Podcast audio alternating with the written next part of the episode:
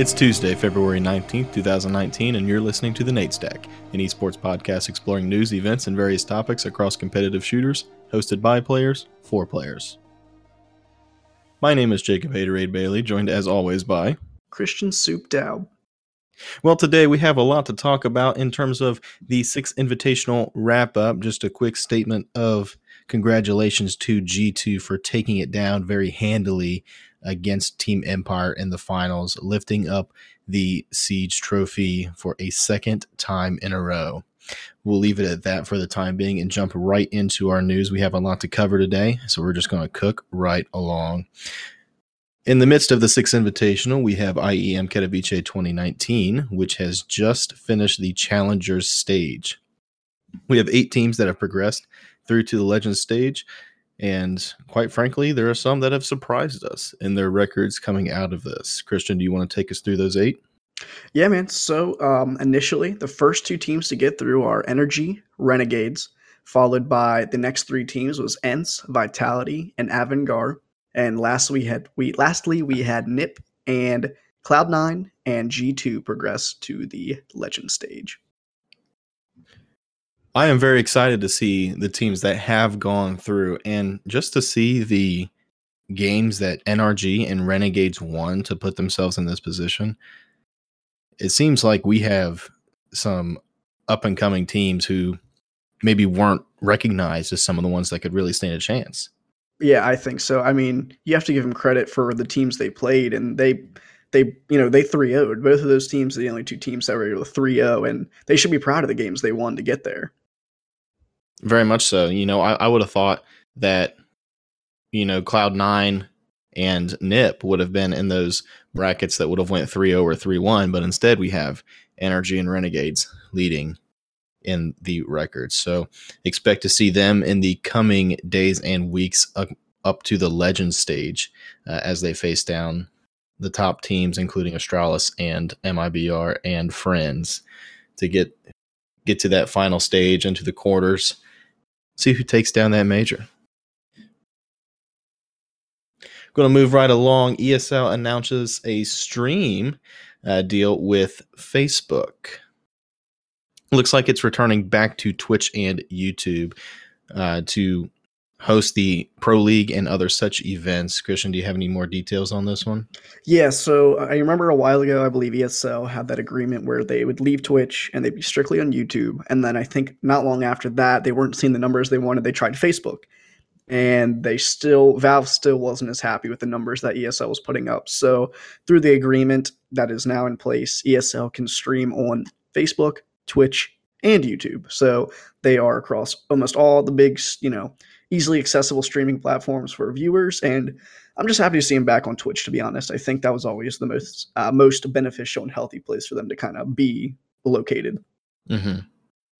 Agreed. I, I, think their their viewership had been affected uh, per their loyalties, I'll call it, to one of the other platforms, and so I think coming back to Twitch, especially, that's where their biggest at least I, from what I can see, you know, going to their channels, seeing how many people are actually watching the event, it's more accessible to a lot of people. It's a lot easier to find uh, on Twitch and less so on YouTube, but I think they're still trying to iron that out.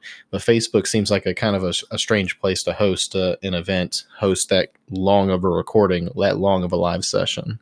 Yeah, that's a good point. Plus, like again, it's the ESL matches. So that's going to include the league matches, the like you just said, like the w- couple week long major events, especially the league. You know that goes on for several months. It just seems like a kind of an awkward place to constantly go back and see the the matches for that week. YouTube was certainly a little bit better for that than Facebook, I think. But again, at the end of the day, Twitch is just the best platform for that kind of um, series. Yeah, agreed.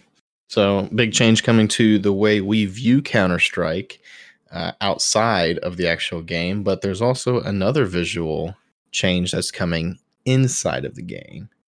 Ahead of the Katowice Major, Valve has made an update to the way that the radar and smokes work in Counter Strike. Uh, notably, this glitch happens where you would take advantage of a keybind that would quickly zoom in on your radar, allowing you to see enemies appear through the smoke before they were supposed to. While technically not a cheat, it has been there's been some arguments uh, in the CS universe over whether or not this is just an exploit or a glitch or how to properly define it and whether or not it's even allowed to be used in professional play. Well, Valve has come out ahead of the major and has made a change to it.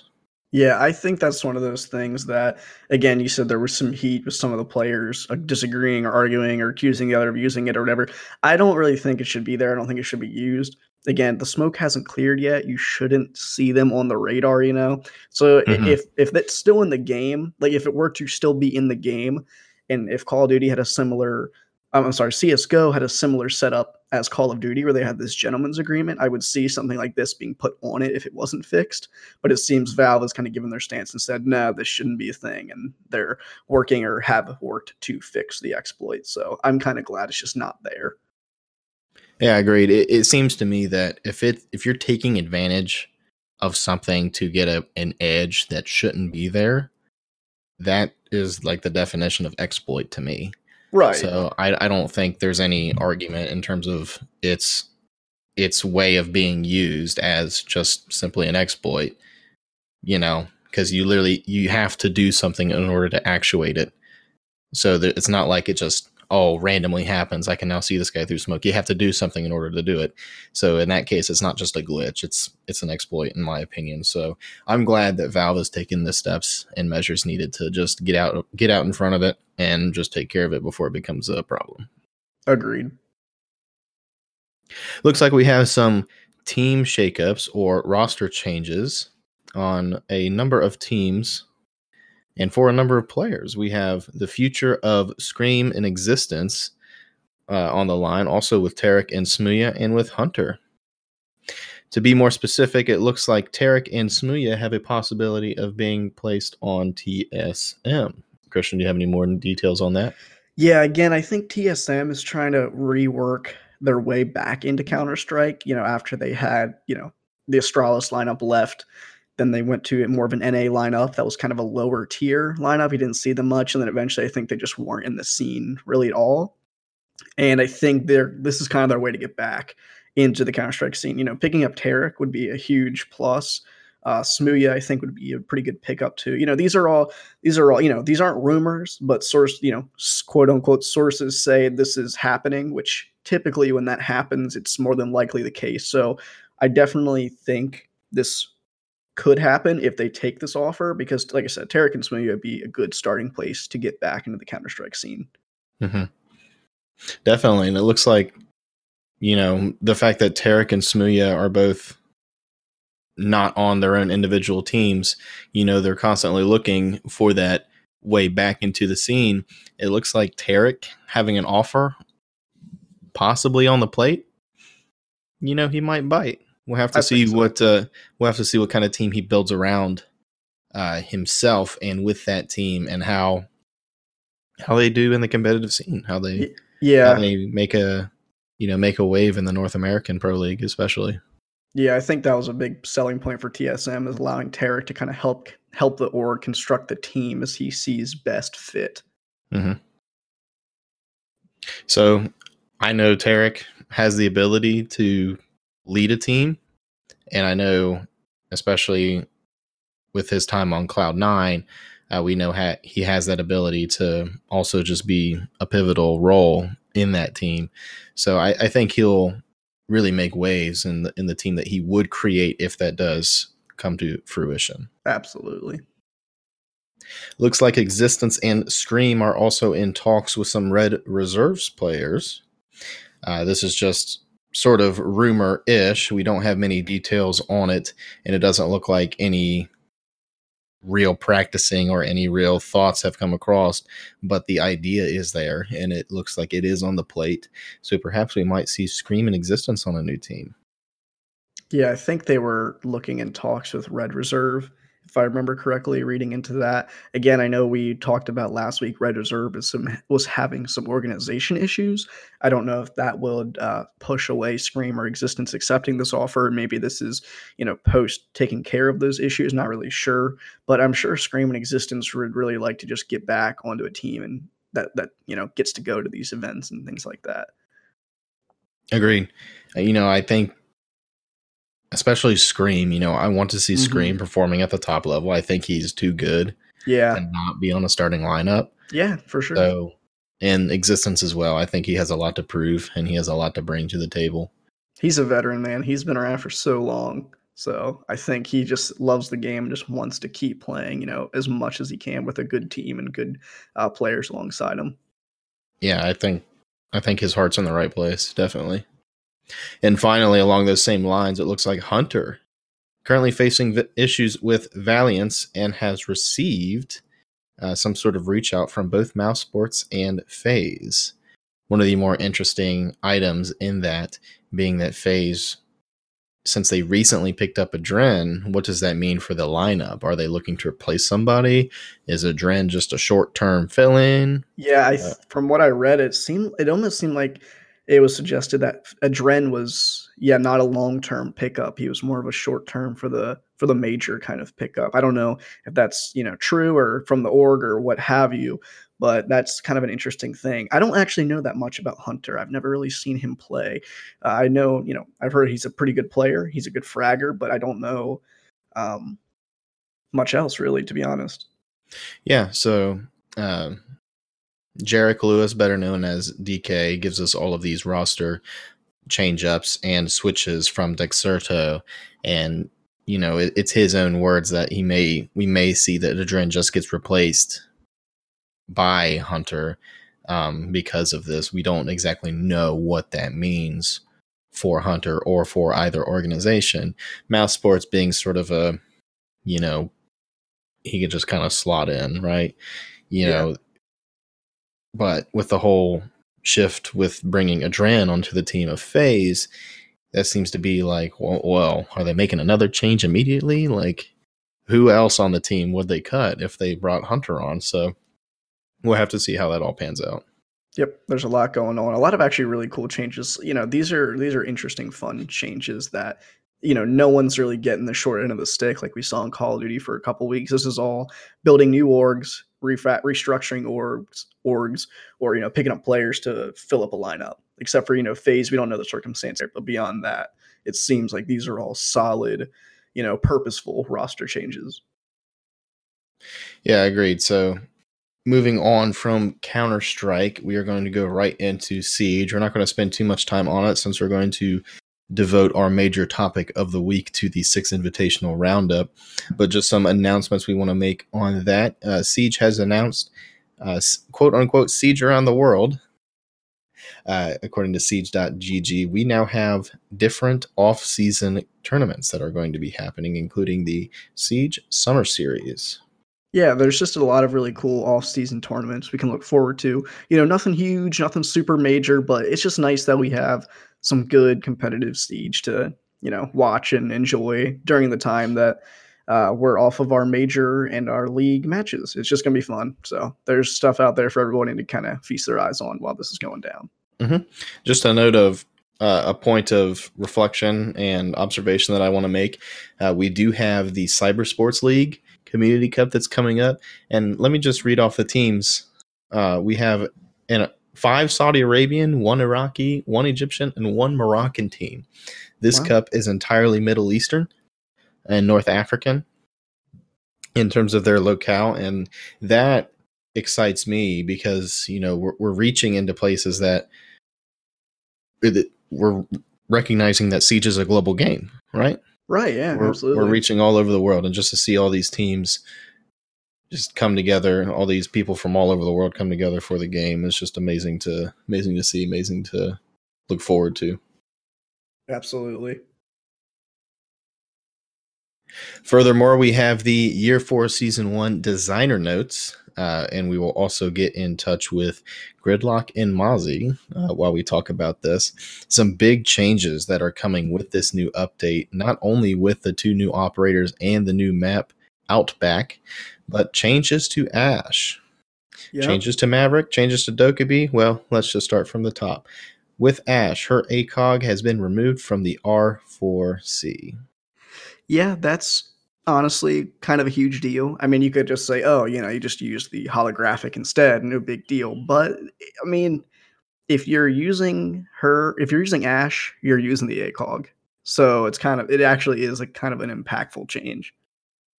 Yeah, I I actually as soon as I read this when I was playing Siege, I just went ahead and took off the ACOG, mm-hmm. started using the That's what I did. just to just to get myself prepared for the Yep. update. You know, I I'm not an Ash main, you know, I actually have a brain, but you know, I I think that you you see these changes and you just got to get yourself used to them ahead of time because once it actually comes about that you have to make the change, it's just going to be sudden, right? Yeah, exactly. You don't want to just, you know, ACOG, ACOG, holographic. You want to have that nice transition to get into the the vibe of it. Agreed. Furthermore, Maverick has now an increased swap time between his torch and weaponry. Now, for me, the first thing I think about is, well, I love playing Maverick and I love going up to a wall and just making a hole and quickly swapping to my rifle and peeking through and getting maybe one or two frags. So, their entire reasoning, Ubisoft, uh, from this change is that it is difficult to counter. That that very play that I just described is difficult to counter. So what they're trying to do is they're trying to make it so Maverick makes that hole, and then it takes him a second to actually swap to the weapon. So that gives defenders a, an actual chance to set their eyes on the hole and prepare for the peak. Right, because there's been so many times where early in a match I go as fast as possible, like just using um, uh, clubhouse as an example. You know, you go to the backside and you burn a hole through the wall by a construction room, and then you know I see a Valkyrie throwing cams up, or I see a bandit, you know, put you know shock in the walls and just tap them like immediately. So this is one of those things where it's like that extra couple seconds is going to make the difference between me killing a player super early in a round or just getting killed. Yeah. And so I I don't know exactly how I feel about this. I understand the sentiment, Mhm. but you know, I figured one of Maverick's main points of attack is making those peak holes Absolutely. because you know you can make peak holes in soft walls all day long, but it's Yeah. it takes it's very special that Maverick can make peak holes in hard walls. And so- yes. I think is like this is really a big nerf to just him as a as a character, him as an operator overall.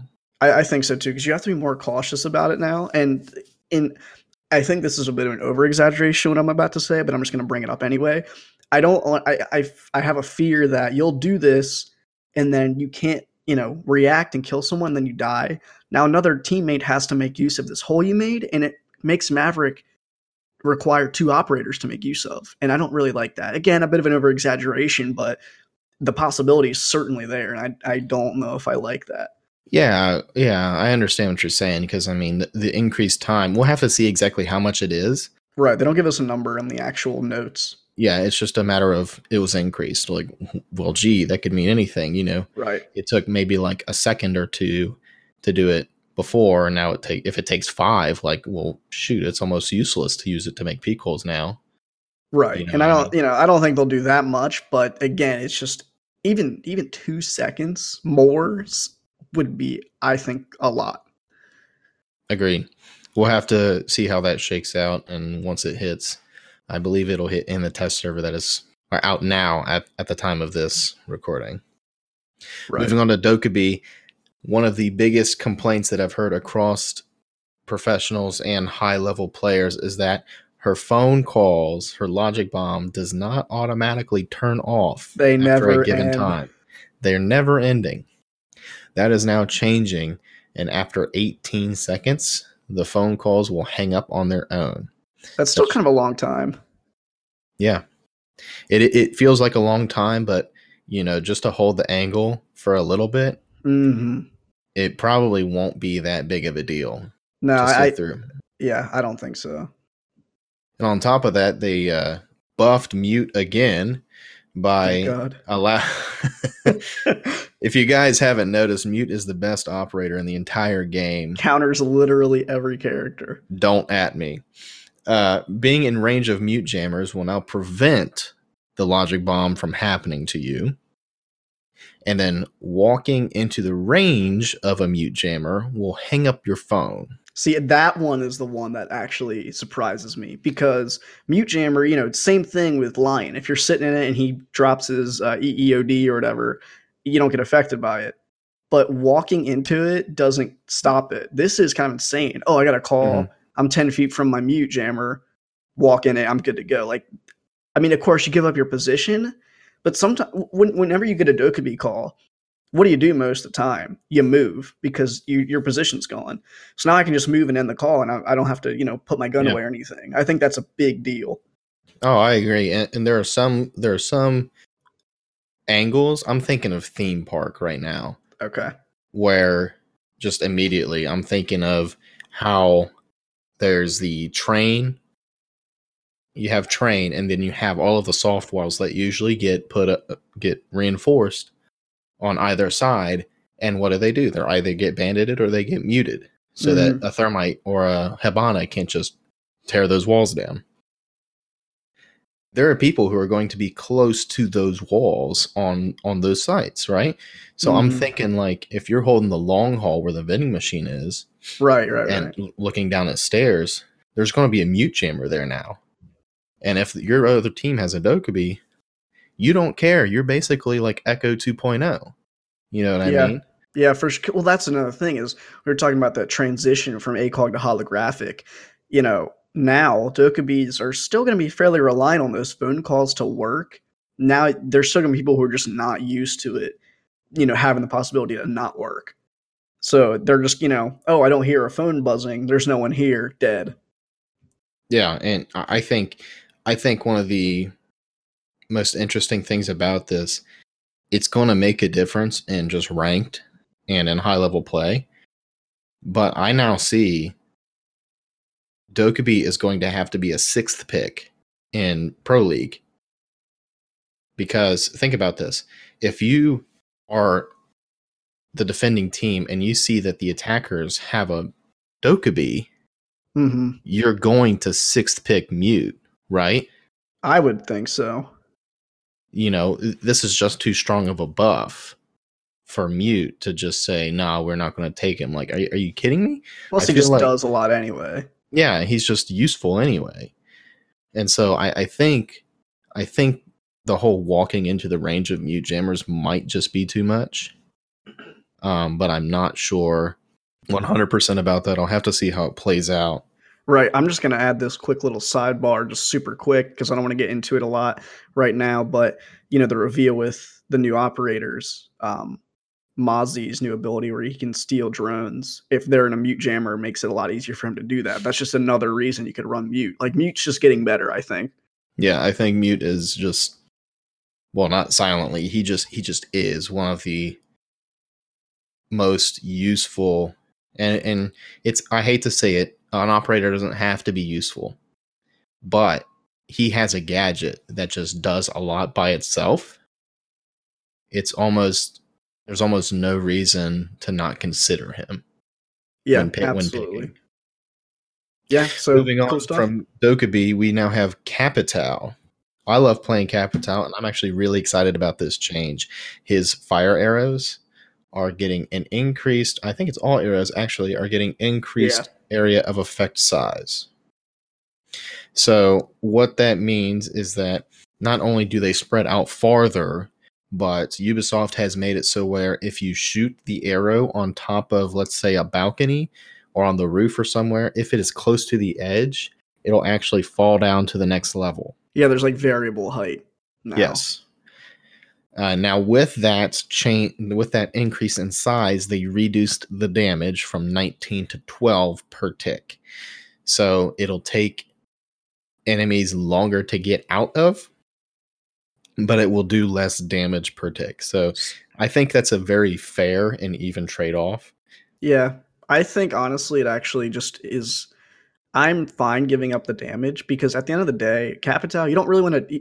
The damage isn't why you're running him; it's to, you know, mess up the positioning of your opponents and making the area of the effects area of effect size bigger. That does that better. So I, I think this just makes Capitao better because it forces your enemies to reposition even further or more difficult or in a more difficult way. Agreed. So pretty simple change with Capitao. It's going to change the way I'm like I said, I'm excited about it because I'm going to be able to clear more rooms out and just mess up positions and give myself ways into the site. We'll have to see exactly how it pans out. Clash, simple change, remove the muzzle brake from her pistol. On the machine pistol specifically, since it's now fully automatic, they removed the muzzle brake as it just basically doesn't do anything. doesn't really. do anything. Yeah. Yeah, sim- simple as that. They're really straightforward on that update, so won't stick along stick too long on that. Yep. Uh, Legion also having a change in uh, the goo mines, now doing reduced damage from eight to four. So I want to take the lead on this one here because I they say, quote, Legion is currently very strong, and we believe that this has to do with the total amount of damage that goo mines can inflict to player combined with preventing sprint and diffuser planting actions. So I don't think honestly it's the damage. I think it's that he has so dang many of them and they're invisible. Like I don't the, the 4 to 8 sure that's definitely helpful, but I think the real issue with Legion's power level is you can just chuck the goo mines through the entire map and have so many of them out. I don't think the damage is the big problem. I think I'm gonna I'm gonna say I agree, but not fully. Okay. I agree that the damage I don't think is the problem. I think the fact that it slows you down and prevents you from planting. I feel like if there's anything that prevents you from being able to plant the diffuser, it shouldn't be in the game. Yeah, I yeah, I kind of agree with you there because it's just really frustrating. It like Legion is honestly like the strongest counter to any play a team can make because it's like, all right, guys, let's go into site now. You know, it's three goo mines go off. The entire play is shut down, and he basically did it for free, really. And in a it- way, yeah, he didn't ha- he didn't have to actually do anything. He just had to place these mines. And so I, I think ultimately the problem with Legion is that a lot of the times it comes down to these 20 second pushes. And if you're just hitting mines, the guy with the diffusers just keeps hitting mines. It takes, you know, what, three seconds to remove a needle? yeah, two, two, three seconds, something like that. Yeah. Yeah. So, like, that is valuable time wasted. And it's honestly just frustrating. It's like not fun to play. You know, so we talked about that before. I don't want to go into too big of a tangent. It might be a good topic. It's just like, what's the difference between a level of competition with a good operator and just the fun of it? It's just not fun to get goo mined four times in a row. It's just really frustrating and not good gameplay. I think.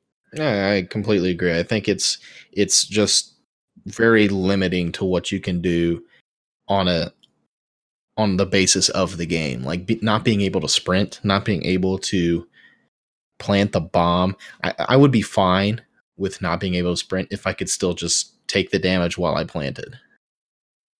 You know, while I planted the diffuser. So I I, think their their heart is in the right place with trying to change Legion because I, I see him banned quite a bit. Yeah, he's nuts. They need to do something. I just don't know if this was the best thing they could have done. Yeah, I think this is a this might be just a little bit off the mark, at least from our opinions. Agreed. Moving on, uh, this is not necessarily an operator change, but it is uh, going to change the way some operators are played. Breaching charges are now deployed much faster. Uh, the damage that is done from the attacker size attacker's side of the breach charge reduced from 150 to 50. That's important to note. There are some times where it's kind of a just a you know casual or multi like matchmaking play, but you would place a breaching charge on the diffuser Yep. Now you're gonna say it. that. and then blow it up as soon as you hear him diffusing it and kill the guy. Well, uh, if, unless they're less than 50 HP, you can't do that anymore. Yeah. So just an interesting note: the area effect of damage on the defender side is increased, but the lethal damage is reduced. So Okay. basically, they made all of these changes to quote make the breach charge safer and more comfortable for the attackers to use. Now, I don't know about you, but there are very few operators that I actually have my kit set up to have regular breach charges. Yeah, I, I mean, they're useful, but you're probably running an operator that's going to get you through anyway. Yeah, so I don't know exactly what that means or how exactly it's going to change things because I think I have I literally have one attacker that has breach charges and I think it's Twitch. I think that and I think that's it. So I yeah. Now granted I do play a lot of Hibana, so I guess that's probably why because I, I I just play the hard breacher anyway, you know, whatever. Anyway, moving on to status of actual gadgets, we have a change in deployable shield. It's very awkward to place, and Ubisoft has recognized this, and they've changed the way that it can be placed. Uh, shield operators, they're also looking at how to address our Blitz, our Montagne, our other operators that have a shield to make them more of a teamwork and tactical operator on the attacking side rather than just favoring gunfights. So that change is coming as well. Then we have some operator changes that are in the rework. So Lion, still a big rework of him entirely coming out. Glass, they want to change him uh, to not make him so entry frag like. Uh, they want to change him back to the way he was, the sniper sniper role, and I believe that includes taking his thermal out. So we'll see exactly how that uh, how that plays out. And then finally, Blitz. Uh, they are going to increase the amount of time it takes for him to aim down the sights of his pistol as a way to alleviate the just as quick as he moves around. You know, one of the most frustrating things for people is blitzes in your face, flashes you, immediately aims down sights, and just kills you. Well, that pretty much wraps up the designer notes for Siege. Um, moving along there, we obviously got a reveal for Operation Burnt Horizon. We now have seen Gridlock and Mozzie, which is pretty exciting, and we're going to wait to talk about them uh, for a future episode once the Katowice major has wrapped up. So we'll be bringing that to you in just about a couple weeks. Uh, anything you want to say on that before we move on to the next uh, little news here, Jacob? Yeah, just one little note that I want to make. I'm very excited about both of these operators. Uh, they do something that is very counter to what you think they would do. You would think they would almost be trading places uh, with the way that their gadgets work. Uh, maybe less so with Mozzie, but roles seem to have swapped. In, yeah, in, the, this, in this patch. Yeah, the so attacker that, feels like a defender. The defender feels like an attacker, sort of, kind of.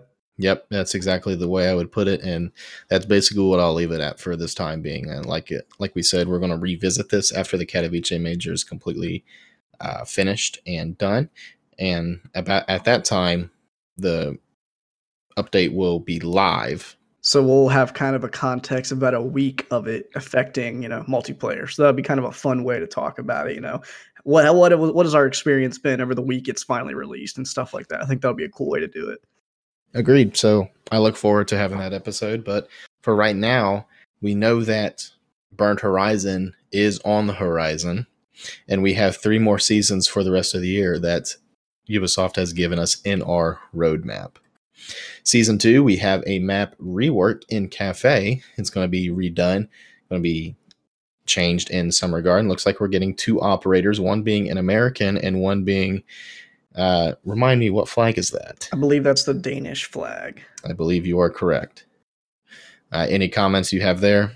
Um, I honestly really like Cafe the way it is, if I'm being honest. So I'm, I, I really like Cafe, so I'm interested to, see what they do with it. Um, I'm always excited. I don't think they do anything wrong with any map updates or anything like that. I'm, I'm just pumped. So I, I put it this way: I really like what they did with Hereford Base. I love Hereford Base now, so that gives me confidence in what they'll do with Cafe. Personally, I'm not the biggest fan of Hereford Base, but I wasn't before. So I don't know. I'm waiting to see what they do to Cafe, and I kind of like playing it the way it is. Yeah, that's right what now, I'm saying, man. It's I, a good map. You know, I know there's a lot of varying opinions on that, but personally, I just love taking Skylight. Yeah. You know, I there's some enjoyment about me holding tight angles on Skylight and just getting kills that I probably shouldn't. Yeah, and that's one of those maps where I'm just super comfortable. No matter what site I'm on, I know what operator I'm going to play, and I'm I personally think I play them well. So I just I'm really comfortable in that map, so I like it a lot. Yeah.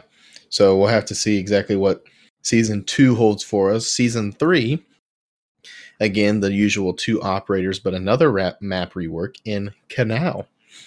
Canal is one of those maps that I I absolutely honestly, hate. Yes. Yeah, I don't like Knast really bad. Every time we get it, I'm like, there's a reason this isn't in competitive gameplay because it's not good. It just seems way too long of a map. Yeah, it's just way too much, and it's really awkward. It's on. It's it's pretty much two maps in one. Yeah, And- and, and it's I- just too much. I think. Yeah, yeah, and I think that's. I think they could do really good in their rework, but I think they really have to either limit the verticality of it because it's still a three-four map, Yeah, and there's like two buildings, so it's and like there's two floors. separate buildings connected by one walkway. Yeah, it's just. Ugh. yeah there's just there's just a lot there and you know especially in competitive there's no way you can clear that entire site in two minutes and expect to win Yeah. And Yeah. along with that, you know, we have our typical two operators, like you said, and I believe these operators are from uh, Peru and Mexico. I think those are the two flags. So that's kind Yeah. of cool. i agreed so I, I i'm interested as to why they're doing like the sort of mix up again You Yeah. know, I, I know we had we kind of had that for like outbreak with lion and Finka where they're That's not fr- and same with Grim Sky actually Mhm, because mhm. Clash is from you know the UK, and uh, Maverick was from the states. But Yep. I'm in, I'm interested. That they're really they're diving in on this sort of concept, like not necessarily nationalistic uh, organizations uh, that represent a certain country, but they're representing like entire organizations. Yeah, they're like part of the like the Rainbow Six kind of lore organizations, which I think is pretty cool. So we'll have to see exactly what they come out with that. Mhm. And then finally, season four, another map rework in theme park. Wow, so no new maps. That's well, I guess Outbreak or Outback, sorry, is our new map for this year. So it's kind of interesting. They're bringing that right in the forefront of it, but no complaints. I'm actually theme park. I have a love hate relationship. I could, I think it needs a rework. It's okay. I don't know what your thought is on that. you know i like playing theme park until the until the game actually ends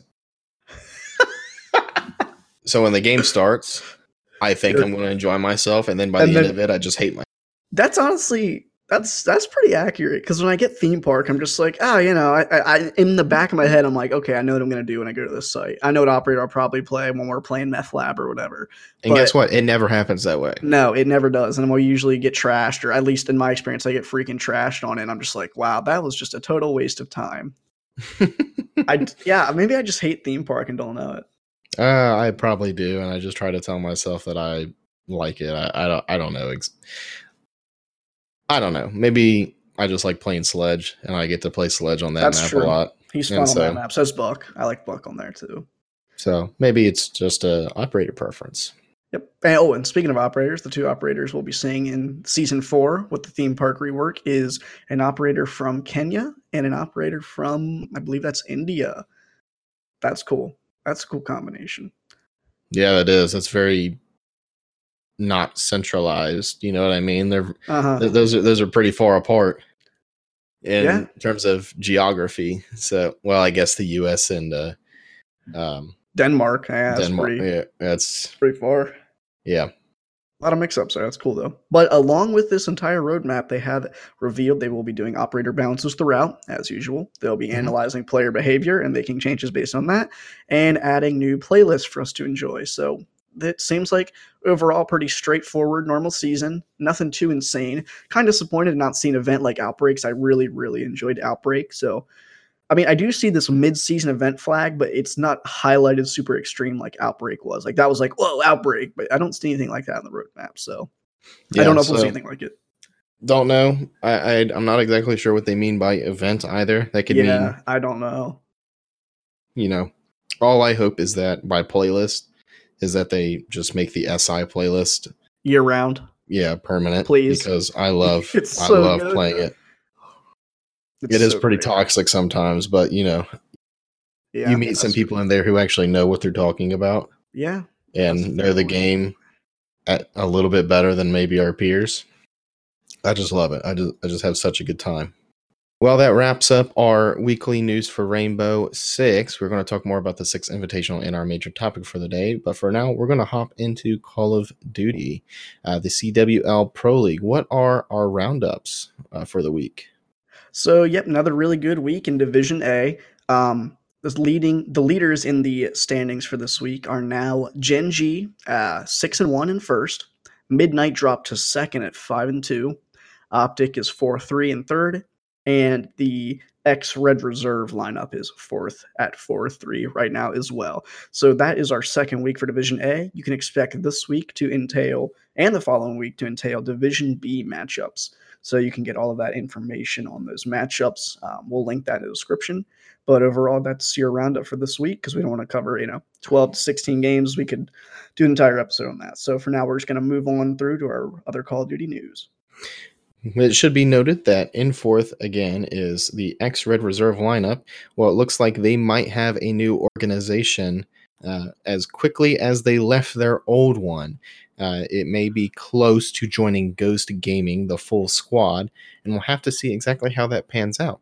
But according to unofficial reports, uh, Ghost Gaming is one of the prominent orgs that are looking to pick up the roster the other two organizations are G2 Esports and FaZe Clan. So it looks like our X Red Reserve boys, they're going to get an offer at some point. They have some interest.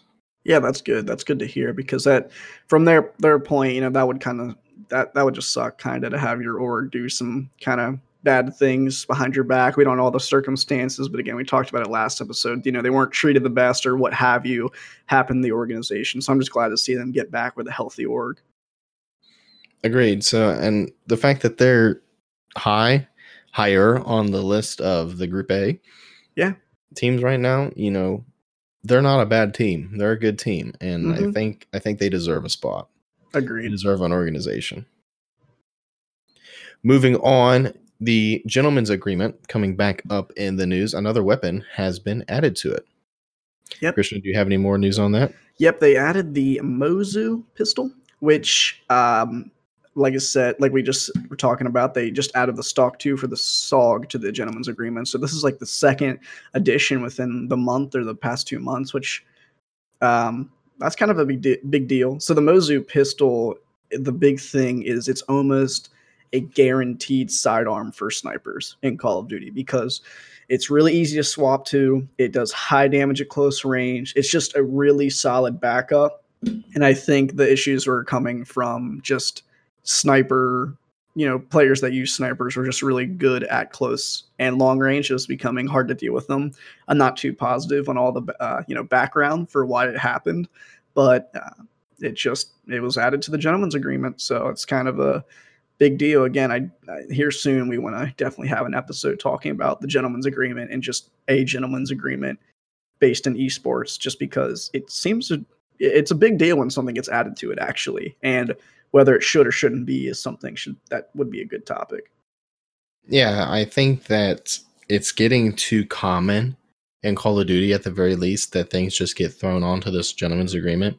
Yeah. What are they going to have left to use? You know yeah, I mean? Yeah, I no, yeah, I was definitely thinking about that when reading this article. It, it just feels like, and I understand the sentiment, right? You want to, the players are taking the balancing of the game into their own hands. While I think that's not necessarily a good way of handling the situation. I understand why they're doing it.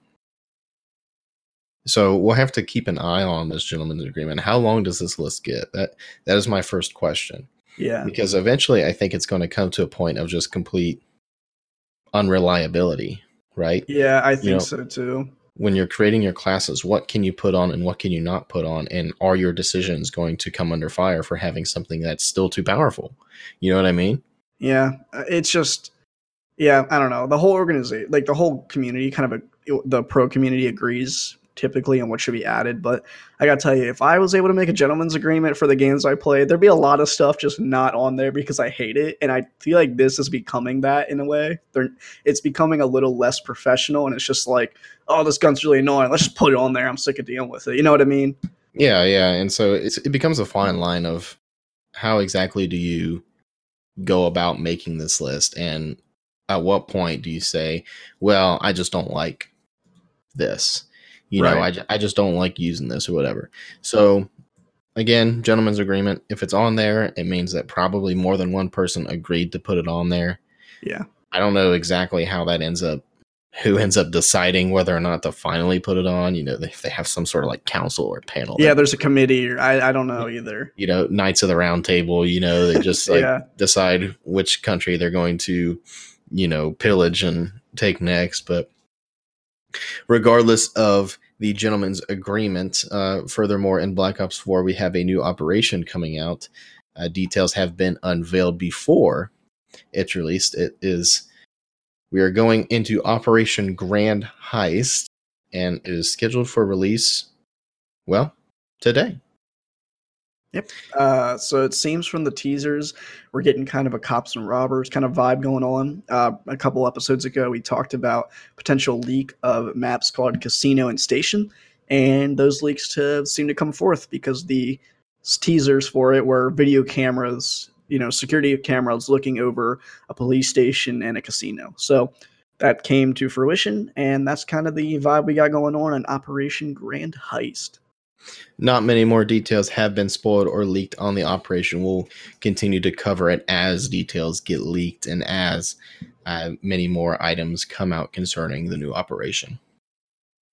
Furthermore, in Black Ops 4, Treyarch is reviewing an update or previewing rather a multiplayer balancing update for weapons, specialists, perks, and score streaks. I should have just said everything because quite Yeah, frankly, that's really. what it would have been about. Yeah, I mean, so we're we're absolutely not going to go through this entire update because there is so I was honestly baffled by the number of changes they had on here. So we'll link that in the description for you guys to dig through all of it. It's ridiculous. Light machine guns, snipers, tactical rifles, assault rifles, everything's seen a change. Uh, the big deal is the Maddox though. So I'll go through that just really quick because the Maddox is, you know, one of the biggest guns that sees competitive play. So just quickly as possible, they've reduced recoil stability in the first five shots and bullet pattern. Uh, the Echo Fire Operator mod improved recoil stability. The Quick Draw they reduced the ADS in speed, and Quick Draw Two they also reduced the ADS in speed. Stock reduced ADS move speed. ELO reduced recoil stability. And then only on consoles, they reduced max damage range from 23.6 yards and 20.2 to 20.8 yards. And on PC, they improved the ADS sway. And on PC only, they've improved hip fire accuracy. I guess that just comes down to, you know, mouse and keyboard versus controller, whether those changes were applied to that platform or not. But overall, that is your Maddox um, balance changes. And that's only one gun, guys. So Yeah, that was one gun. just recognize that this entire list is your classes are not going to feel the same. No, absolutely not. So let's ju- let's just make that clear. And PC is getting a lot of uh, interesting updates. A lot of the rifles, a lot of the guns are just removing the aim down sight sway, so that you know when you're aiming down sights, how you kind of like breathe and you move with it. I think that's a more hey, this is a competitive shooter Yeah. sort of you look at, you know, because all of your other shooters don't do that. Um, and improved hip fire accuracy. I'm not exactly sure why Yeah, that that matters, but I- yeah, I don't know either. anyway, point is is that a lot of guns are seeing not just one but multiple changes Mhm. across the line. And it's that same with equipment and score streaks too. Like it's all seeing so many changes. yeah so uh, we'll like we said we'll link it in the description box below so that you can take a look uh, for yourself at all the changes that are happening finally we have a city-based franchise league for call of duty similar to that of the overwatch league that is happening we now are getting a call of duty league that is similar to that in some regard what kind Yeah, of news we have on that That is just so exciting, I think, because honestly, I love how Overwatch has their league set up. I love the city based competition. Um, you, you and I were not that into Overwatch competitive scene. We just, it's just not our thing, but we have to give them props. Uh, for just setting it up in such a great way with the different teams and across the different cities across the world. It's just super cool. And, you know, it's so great to see that come to Call of Duty. And looking into it, the one of the big reasons behind this is they want to franchise the teams and in this way they can kind of prevent the unhealthy environment that comes post qualifier that we've been talking about for the past couple weeks where you know, teams just fall apart, lineups get swapped, players are left without a team, players get replaced on teams. It's just a really unhealthy environment. So we're really excited to see this kind of setup come to Call of Duty because it, it, it kind of stops those things from happening to some degree, or at least makes it a lot more of a healthier uh, format to go about changing teams and so on and so forth. So I, I just cannot be more excited for this to finally be put together and see it on stream. I'm just really excited. I think this is the next step for esports. Honestly, I the fact too. that you know we have all of our, and this is from an American perspective, so I have to think of it in this way. But Yeah. we have like the new in football, for example, then the NFL. Mhm. We have the Jacksonville Jaguars. We have the New York Jets. We have the Cincinnati Bengals. We have the New England Patriots. We have, you know, Kansas. I can go on and on, all the teams. And that is what esports, I think, is missing. You know, sure, we have organizations, and, you know, those same organizations are, you know, the for the New England Patriots, as an example, that's still an organization, right? But ultimately, it's not representing necessarily anything other than a brand. It's like a franchise within an overarching, you know, company, the NFL. Correct. They And they so- are their own franchise, but they're embedded in this massive organization. Well, yes, but I- was more getting at the fact that the Patriots now represent New England in a way. Yeah, exactly. Right, right, right. Yeah, they're New England's team. Exactly. Exactly. So now we have this instance where, you know, I think this is really important for esports because now you can have sort of a, a loyalty to a team that's from the area that you are. It's like a hometown spirit kind of thing. Exactly. So I think for North for North American, more so than I think other regions, this is a very targeted and important move to make because it allows you know you can still keep your high level professional organizations, but then just have like a Premier League of teams that are just from the area Yeah. and just have a national championship. You know that that would be cool. I mean, yeah, I think because I remember a few years ago, again, this could totally be a topic. You know, it's improved over the years, but just the sheer number of leagues and tournaments and majors that were going on in Counter Strike, it was just honestly causing unhealthy living habits for players. That was just bad. It's just so much, so disorganized, too much going on for players and viewers alike. It just, you know, centralizing into one league that's city based I think is so awesome and so healthy for everyone in the community.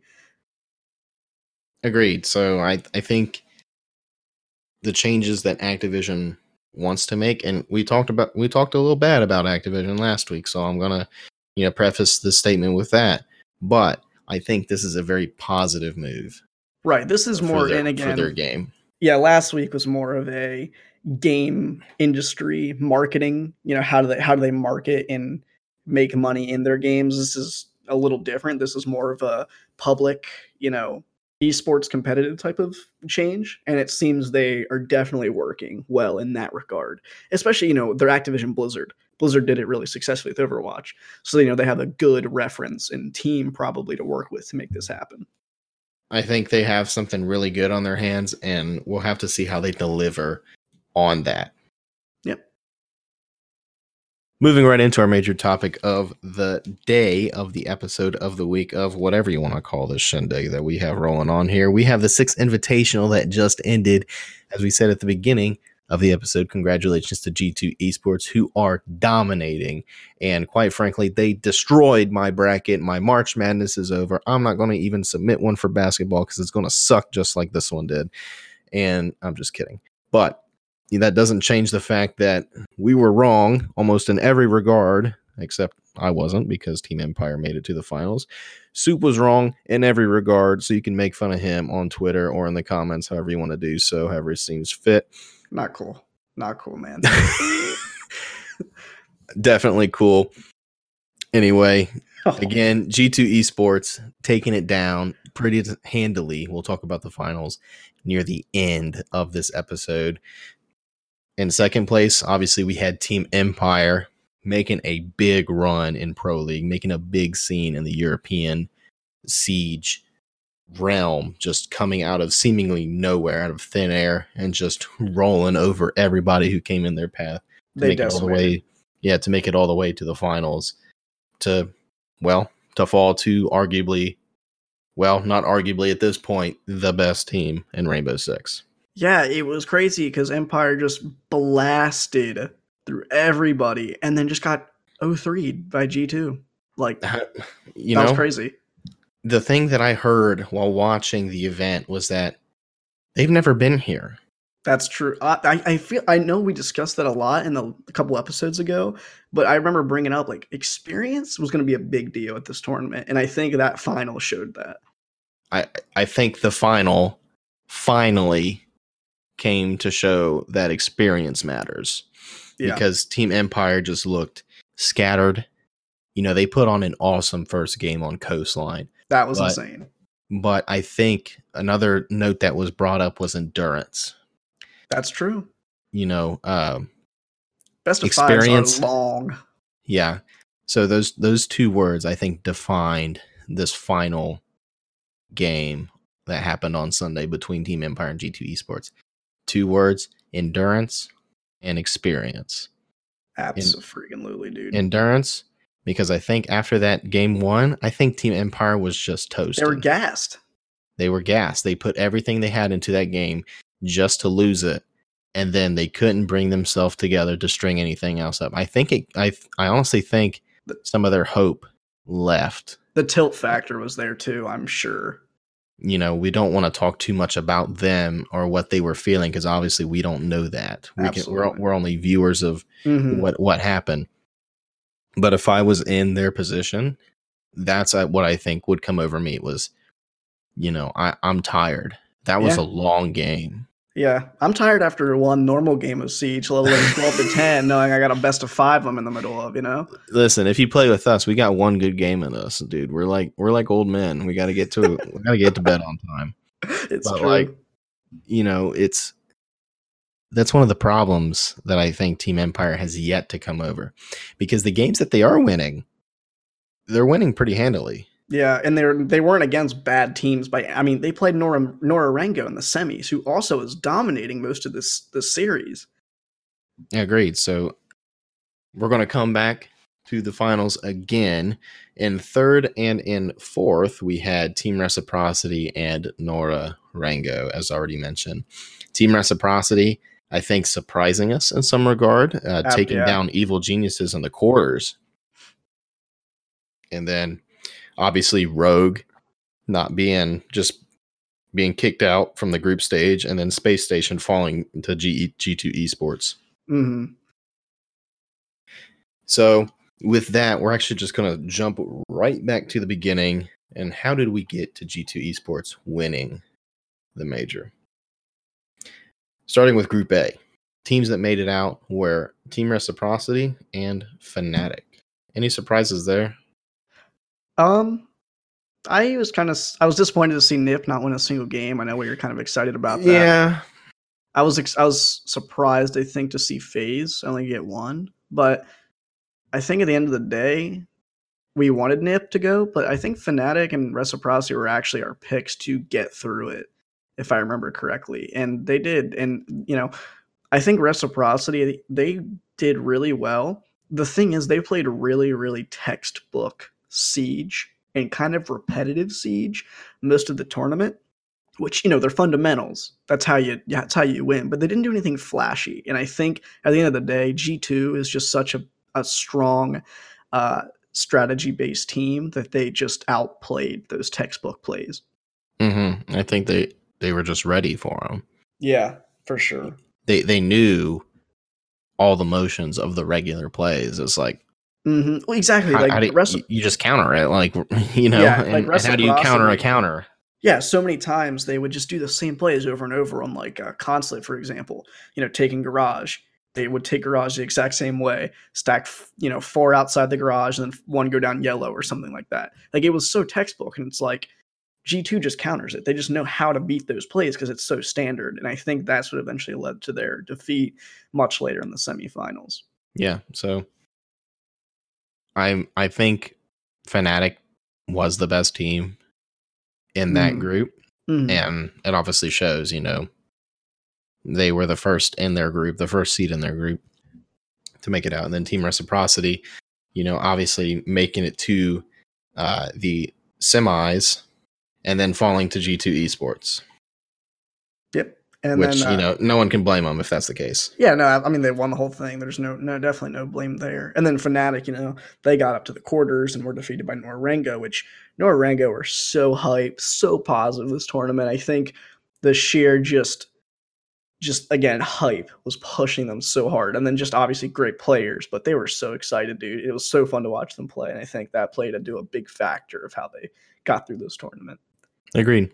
And you know, just I was talking about how bad some of my predictions were. Were at least they weren't as bad as Soups here for claiming that Immortals was somehow going to win the tournament, and they didn't even make it out of groups. Look, So, hey, I, I I can make mistakes, dude. It's fine. listen, if this guy ever puts out any sort of bracket and then puts money on it, do the exact opposite, and I bet you'll win more money. He's not wrong. no, but in all serious seriousness, we had sort of a a lack in performance from Immortals. I was actually pretty surprised that they didn't do better. I thought they would at least get one. Come on. You they know? did get they did get one. I thought they got 03. They they have No, the no, Rogue got 03. oh, that's what I thought we were talking about rogues. Oh, Immortals you said? Yeah, yeah, Yeah, you had okay. Immortals to win the whole tournament, right?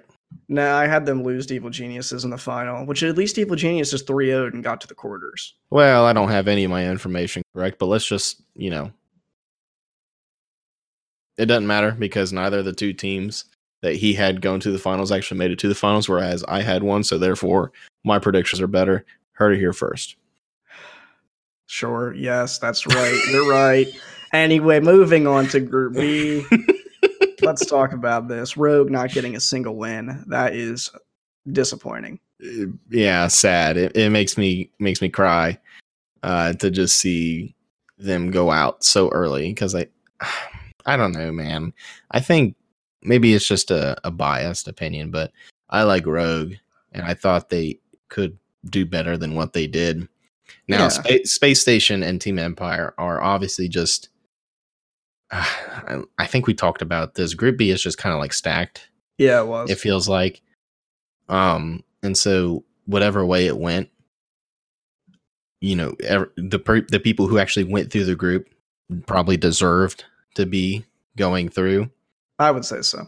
but at the end of the day it's kind of sad to see rogue not even put up a single match Yeah, yeah, absolutely. I will hold off on how Empire progressed because obviously they went to the end, so we'll get to that in a second. But Space Game, Space Station Gaming, uh, they went through and then lost to G two. So again, that's one of those. You know, they won the whole thing. it's the so story it's- of our lives right so group c's uh, up next and here is the group that g2 is actually a part of alongside of team liquid so i will submit this i had team liquid going and taking the entire thing they actually lost uh, in the final playoffs bracket and they lost to team empire yeah, so yeah. I I, mean, think if the I think if the seating worked out a little bit differently, and maybe they played either Fnatic or Nora-Rengo, I bet they would have made it um, at least to semis and maybe even to finals. So I'm not exactly sure. I would have liked to see Nora-Rengo against Team Empire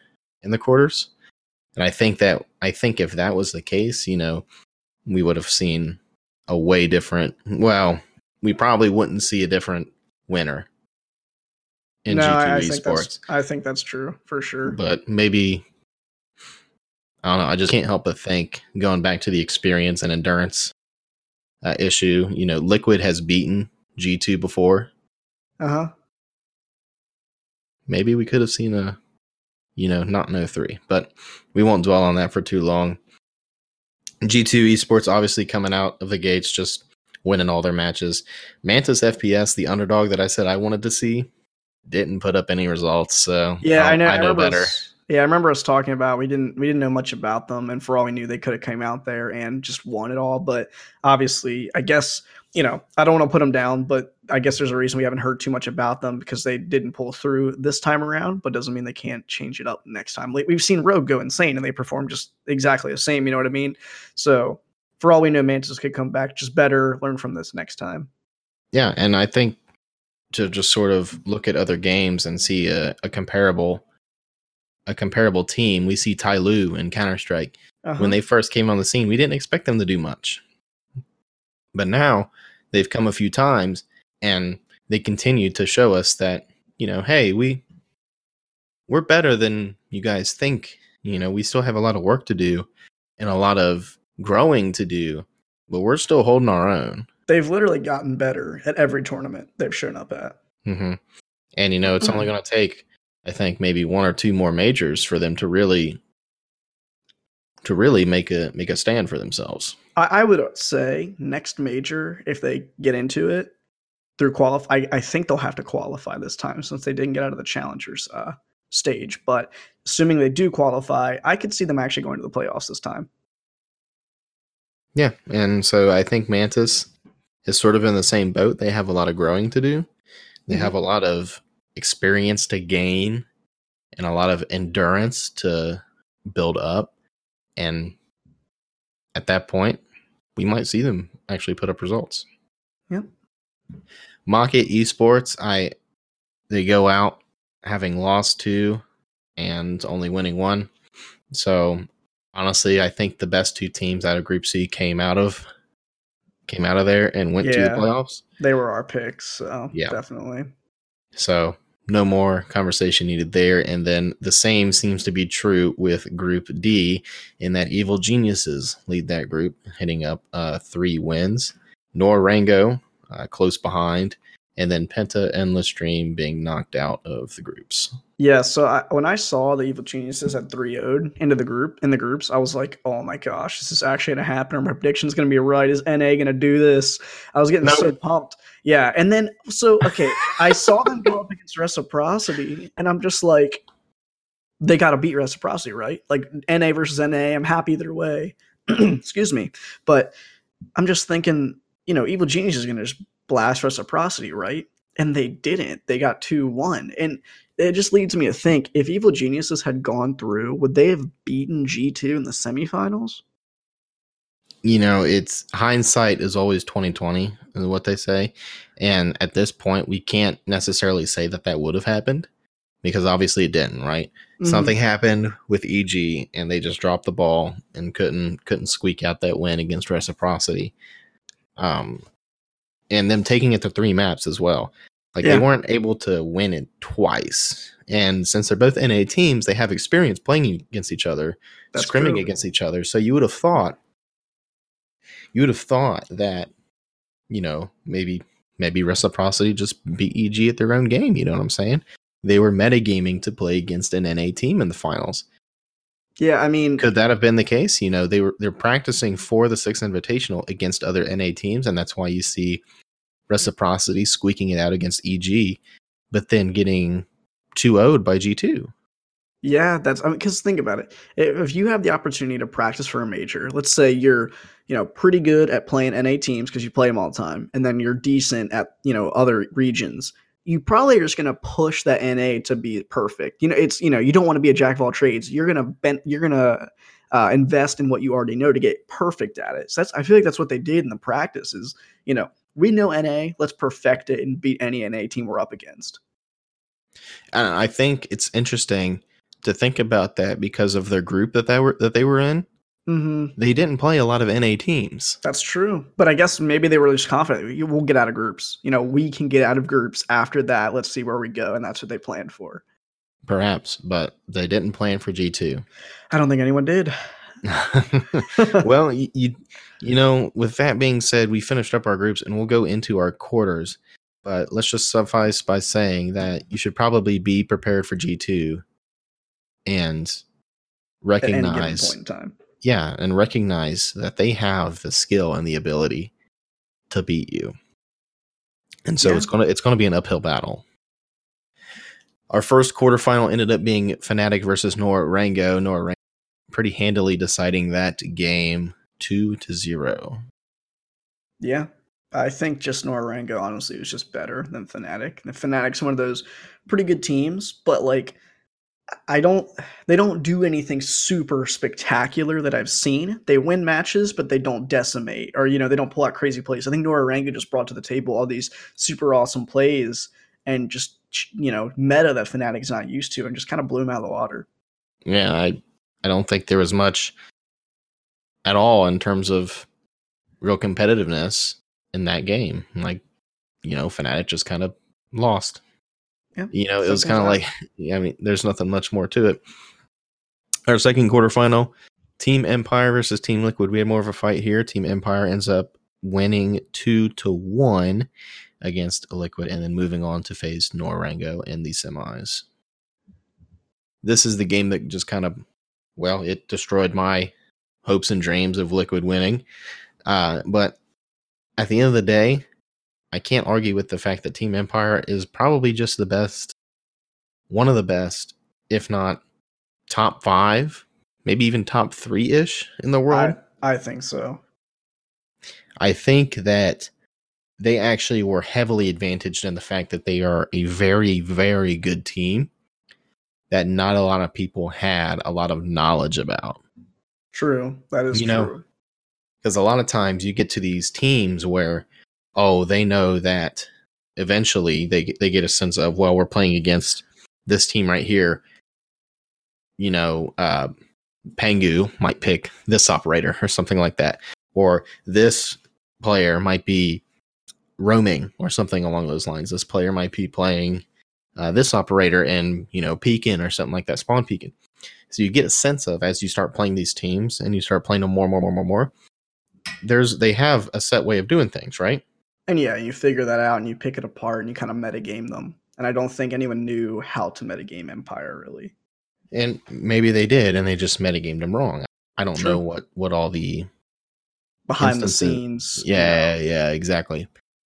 But regardless, it's impressive to say the least. Mhm. Our third quarterfinal, G2 Esports taking down Space Station Gaming. Yeah.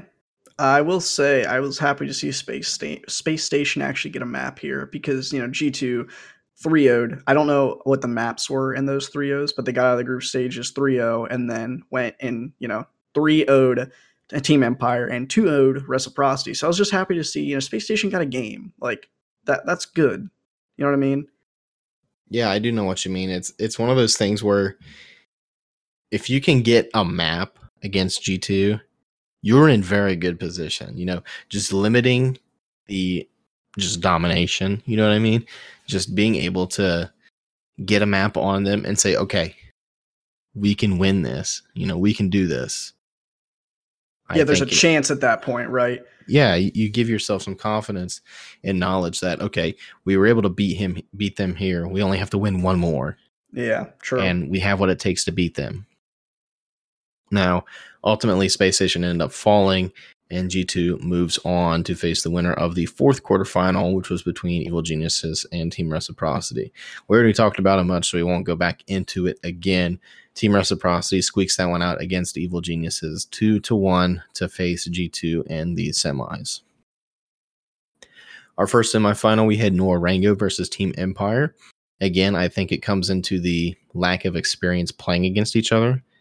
Um, Team Empire just, you know, Nora-Rengo puts up a fight, they get a game on them, but Team Empire, out of the three, gets the two that they need to move to the finals. Yeah, I mean that was a really cool semifinal because I think if you place Nora-Rengo in a different, you know, if their seeding ends up differently, that could have been our final Nora-Rengo versus Team Empire, and that would have been a satisfying final. I think both those teams, you know, it could have gone either way. I think both of them played their hearts out this tournament, and they showed what they're made of, and I think that spot could have gone either way. Yeah, that was kind of like the out of the two semifinals. I think that was the one that was just kind of a toss up Yeah, because we know that Nora-Rengo is very good. Know that they have the ability to take down any team that they come across. But I mean, Team Empire, man, they just keep proving that they they have something to prove. Yeah, absolutely. And it's actually now that I think about it, every team that went to the semifinals was a 3-0 in their groups except for Reciprocity. So that you know that just showed the just dominance each of these teams had uh, through the group stages for the Yeah. most part. Yeah, definitely. So y- there seems to be something consistent, right? The teams that perform well in groups are the teams to also perform well in the playoffs. Mm-hmm. I know that seems kind of like obvious, Obvi- you know, like right, exactly. you know, Captain Obvious, but you know that's a good point that you make that the teams that three owed their groups, they got through. yeah, seventy five percent of those teams, you know, you know, I'm I'm working with small data sets here, but you know, three out of the four that three owed their group Got to the top Went- four. Got to the top four exactly. So that's interesting way to think about that. And then our second semifinal, G two esports versus Team Reciprocity. I don't think there was any argument about who could have won that. Yeah, again, that goes back to me saying if Evil Geniuses had gotten through, would it have been different? Maybe. But again, I think G2 just knew how to counter their kind of textbook siege. Didn't they don't you know, they didn't try anything super out of the ballpark or anything. So I think G2 just outplayed them. Yeah. And ultimately that led to our our final, which we're going to spend a few more minutes on uh, in Team Empire and G2 Esports. Our game of five only lasted three. Yep, G2 put the beat down on them, honestly. I mean, that first map was really close. Even the second map was pretty close. But again, those two words keep bringing up, endurance and experience, I think those were were the breaking points for each of the maps. Yeah, I think that you look at map one, and what I see is just it. This might be looking too much into it, but I think that G2 in the back of their heads knows that they can play the long game. Yeah, that's a fair point. I, I think that they can set themselves up and look ahead to the future a lot better than a lot of teams can. And perhaps they knew, they knew in this final that Team Empire had zero, literal zero experience on this stage. Yeah. Nothing to prove their endurance through long matches, nothing to prove their experience on stage. And so I think that equates out to G2. You know, again, maybe I'm thinking too much into this, but the rounds that they dropped, you notice how Coastline was a back and forth affair. Mm-hmm. Do you think G2 was just trying to get a read on what Team Empire was trying to do? Like just um kind of extend it as long as they could in that first map to really just analyze how they yeah. I, I mean, that's a really interesting point. I, I think that's totally plausible. And again, I think they were fine doing that because, like you said, they, they can play the long game. They're not worried about closing out games as fast as possible. They're worried about winning them. And they know they have the relaxation and the endurance to just let it go on as long as it needs to. So I keep thinking in the back of my head that that's exactly they they were kind of playing like cat and mouse, you know. They were Mhm. trying to bait out okay, what would you guys do when we have five roamers? You know what I mean? Yeah. Like there there was a round where literally all five were off site. yeah, they were like strat checking them pretty much. yeah, they were they were trying to get as much information as they can in terms of how are they going to approach the site. What, are they conservative? Are they more liberal in terms? Do they do they go fast? Do they go slow? Do they? And you'll notice I keep thinking that this is the case because the the mix up that G two played. You know, some rounds they went fast, some rounds they went slow and they wanted to test the waters to see, okay, what can we do against them to really take advantage of their team? Yeah, and How- if that's how the can we case, win these fights. yeah, and if that's the case, I mean that's just nine thousand IQ right there. I mean, have you seen Fabian and Pengu play? Have you seen Kanto Ricchetti yeah, play? they, they they just have the highest IQ. I'm pr- I'm pretty sure their brains are about to bust out of their heads sometimes Yeah, because there's there there can't be that much room left to grow in terms of brain matter. I mean, because like we always joke about nine thousand IQ plays on like Call of Duty and uh, CS and everything, but there's a lot going on in Siege, and if you can like do those kinds of things, that is really you know the nutty IQ right there. Well, it just makes me think. There was a clip that I saw of Fabian where he was playing on border and he was uh, he was playing Ash and the defending team had a guy posted in uh, archives in an off angle. He runs up and like sees him and like they have a little gunfight. He runs back downstairs, looks at the hatch that is in server room and aligns it with where he would be. His Wait, eyes what are map is this? this is border. Yes, I know what play you're talking about. Yes, he literally looks at the hatch and then orients himself to where the guy is, shoots his Ash charge, and it kills him. Yeah, that was insane. It's it's knowledge like that of the game that I think leads me to believe that that could have been a little cat and mouse sort of play. You know, on a five game series, you have some room to work with. So why would you not just take that first game to really get to know your opponent? Yeah, and I think honestly, all eyes were on Empire to some degree when it came to this match. Or I think like, our eyes should have been on G two. Well, yeah. So what I was going to say about that is a lot of eyes were on Empire, and I don't think G two took that lightly. I think they did do some research because, you know, we go into our ban phase. They ban Consulate. That's absolutely Empire's best map. Mm-hmm. So Hands they, down. yeah, they knew ahead of time. Let's just. We don't need consulate to win. We're not worried about it. Let's just take it away from them and go from there. Like G2 knew what they were doing when it came to that for sure. Agree. And you know, I'm I'm just gonna keep coming back to it because I, I think the more I talk about it, the more I convince myself of it. There's a there's a next level. Like we, we say like, well, that's a next level play, or they're just play they're on another level. Uh huh. I think their entire team is just on another level. Absolutely.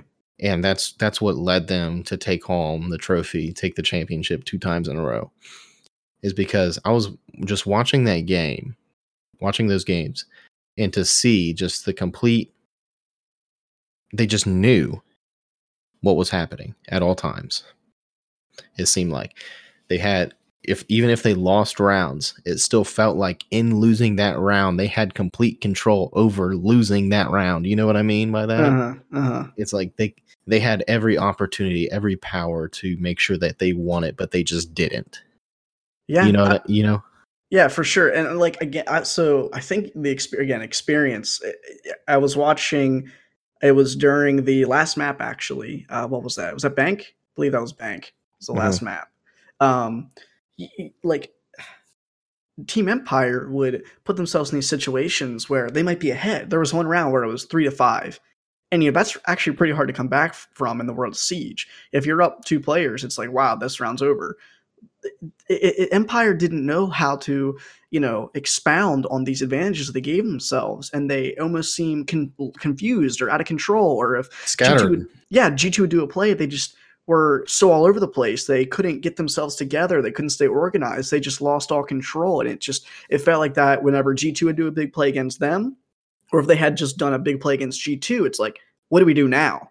It, I, that's what it felt like watching it. And G2, you know, they stayed calm during all those situations. And they were just like, okay, we're down two players. Let's just change up the way we're taking it. And they ended up winning that round without losing another player. It was just That's- insane. it's so interesting to think about because you almost think that oh empire they're up they're now up five players to three that's not normal Right. right, like we should be getting trades Yeah. like we got a kill we should have gotten traded off we got another kill we should have gotten trade off it should be a 3-3 right now and you know so they might be thinking like you know they're confused about why they're ahead yeah. It's, it's weird. I don't know. I don't know. Maybe that's looking too much into it as well. But I think there's a number of factors that I think maybe not many people are considering that maybe they're just straw mans. But Well, like, I- I- again, like. Empire, Empire wasn't like a pushover this tournament. You know, you, you can't just go in there. Oh, they just got lucky and G two just pounded them. It's like no, they did really good. It just just G two brought everything out and just knew what to do. I mean, like you were talking about analyzing how they play. That last map they banned Jackal. That hurt G uh, Empire so badly not having access to that Jackal because if you look comparatively, they almost seemed too reliant on Jackal for information. They were not droning as much as they should have been on attack comparatively to some of these other high level teams. It's almost like they forgot they had drones. Again, just the disorganization and confusion that would spout from not being, you know, having everything they need, the right map or the right operators. And G2 just took picked them apart when it came to that. It's a complete advantage of that. And again, I think this goes back to that coastline game. You start to see trends in games that go that long. Mm-hmm. What are they picking the most? Jackal. You know, on attack. You know, what are what are they what strats are they running to take certain bomb sites? Okay. How do they play on a round to round basis? Do they are they really simple? Do they go fast one round, slow the next, fast the next, slow the next? Do they go slow, slow, fast? You, you start to develop patterns. Yeah. And I think G2, I, I honestly believe they're just on that other level and they they were able to say, let's just take game one, even if we lose it. This is a five game series. You know what I mean? Yeah, they have plenty of time to recover. They You know, have- they're they're not going to freak out by losing one world. game. Yeah, exactly. and this just comes full circle you know we started talking about experience you start we can end with endurance they can take that first map and draw it to infinitely many overtimes and still say we're still good Yeah, I think even if they would lost the first map, they would have been pretty unfazed. i think i think so too i i, I think that again i firmly believe that that first map was an information play I I will agree with you. That is one of the, probably the greatest analytic uh, call outs you've made ever, hater. So I'm gonna wholeheartedly believe that, and that is a very good analysis of that first map. I, you know, I think the analysis of the first map just literally feeds itself. It bleeds into the second two Yeah, because because you'll note that the games just got less and less close. yeah. So you had game one, multiple overtimes was close in some regard. People would call it close. oh, I honestly, I honestly wouldn't call it close. I, I think the G two had the wheelhouse the entire game. right. So on paper, you'd say it was a On close paper, game, it's right. close, But if you actually watch it, it's like okay, not G2 close. had both Yeah. hands on the wheel the whole time, right? they yeah they weren't they weren't even letting their passenger shift you Yeah. know they were driving the car fully And then you have Border seven to four, and finally Bank seven to one. They got one map on the last, or one round on the last map. again first map bleeds into the other two you Yep. had your information play your map of just full g2 saying how do we beat team empire even if they lose that game which they ended up not you know it could have been that they just said okay we have enough information let's end it Yeah, you and know just, you know yeah, just I mean, just a quick shout out. You know, we're wrapping this up here. Just some of the players. Kanto, probably the MVP. I mean, he had a one point three seven dude's rating. insane Yeah, he dropped 47 kills in three maps. That's an average like 16 kills a freaking map. And he had 50% of his shots were headshots. Okay, dude's nuts. 1.88 KD, only 25 deaths. He, he was just insane. And I'd like to point out his defensive main was a mute. No no coincidence there. Guy's insane. Underrated. if they just keep buffing him there's no reason not to play him Yep. So yeah, I think Kanto was the MVP of that one, followed probably by Fabian. He was also actually nuts during that game. let's just be honest the entire team are just insane like Yeah. they're all mvps in their own regards Absolutely. Uh, you know, Absolutely. i love watching Pengu play because he's just very smart. They're all intelligent right? But Uh, but Pengu is not only smart but he's resourceful and tactical. And so and i love watching him roam as well. When he gets put on the roamers just seeing the decisions he makes you know it you can learn a lot of how to play siege by watching youtube by, by watching professional siege in general so just just a shout out to this event right this event is the pinnacle of siege and you know not only do we see high level gameplay we see alternative ways to play the game We see yeah. what it takes to perform at the highest level. And ultimately, the people to beat are G2. And so That's true. they're literally showing everybody this is how you play at the at the top level in Siege. So I just want to close uh, wrapping this up with just another congratulations to them. You know, they, they have they have shown us that they are the best without regard. I will never say that G2 will not win an event again. You have my word. That's not true. I, I'm I'm from NA. I've got to be biased. But they are waiting in the shadows, right? You know, come beat us. And you're, you're going to have to beat them. They're going to have to be beaten at some point if you're going to try and lift the title of champion. Absolutely, man. It was a great event, great matches, great teams. G2 taking it. Super exciting.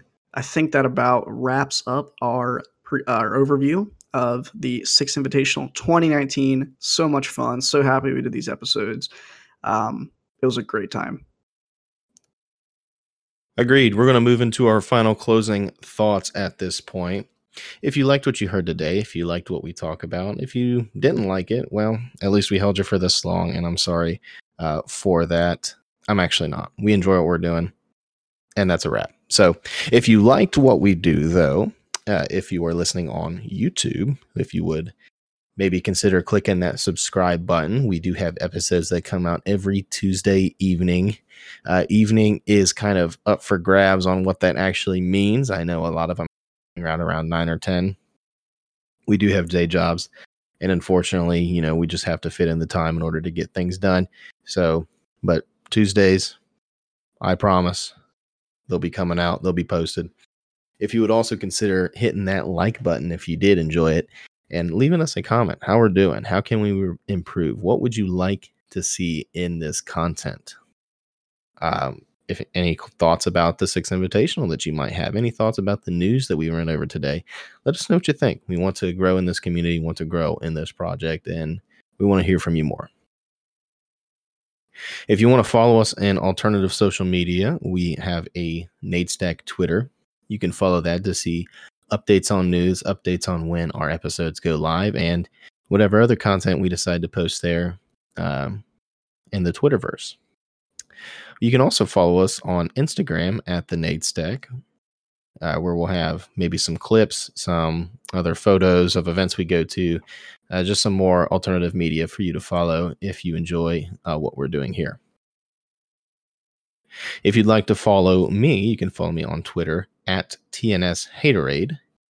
There you'll see uh, a wide variety of other things, including my other projects that I'm working on, and then uh, other such items as it results to uh, this podcast and Counter Strike, Siege, and Call of Duty. Christian, where can we find you at? You can find me on Twitter at CDub96. He still hasn't gotten around to changing his handle, but that's okay because uh, you know, one thing at a time, right? Yeah, we have a um, lot going on. We're making a lot of big changes here at the Nade Stack, trying to reach out to you guys as best as possible. We're taking our time with it, but we're making all the right moves. Um, we're just excited for the way things are going, so we're looking forward to it. Agreed. So if if you are a podcast listener who doesn't necessarily come to YouTube that often for podcasts, but would rather have it on an alternative media such as uh, Spotify, iTunes, so on and so forth. We are actually looking into placing this content onto those platforms as well. We'll have more news about that in the coming weeks uh, as it rolls out. Any other closing thoughts from my co host? Uh, just look forward to our coverage on the Katowice tournament. We'll be covering that for the next two weeks as we'll catch up on the challengers and what will have been the legend stage. And then the last week, we'll hit up the champion stage. We're really excited to cover all that before we are officially done with our major month. Following Major Month, our next episode will be the Burnt Horizon episode, where we will have a special guest, one of our friends who uh, has a love desire for Siege just as much as we do. And we know that he'll be enjoyable and uh, he'll have some fun with us. And we hope that you'll enjoy his presence as Yeah, he'll well. be he'll be a fun time. I think it'll be a blast to have him on here. He just doesn't know how to play Mira. So I will Oh, tell that you is a about that. Yeah, I'm sure Jacob will give you the lowdown on that when the time comes. there has been some heated debate on that particular topic, but there is we'll no heated the time. debate. He just Oh. simply can't play Mira, True. and that's okay. final. He So he would say take- otherwise. He would he would claim otherwise and be wrong. So we'll just leave that at that. And um, guys, we're excited about this content. We're excited about keeping uh, this rolling and just growing in it. And I look forward to the next few weeks and to the coming episodes we have slated. We have a lot going on, uh, especially right now. It's a fun time to jump into this project, and uh, we know that you know every week won't be exactly like this with a lot of events going on, but we're going to continue doing the best that we can to bring you the best content that we possibly can. If there's nothing further from my co-host, my name is Jacob Haterade Bailey, closing out for Christian Soup Dowd. You've been listening to the Nade Stack, and we'll see you next time.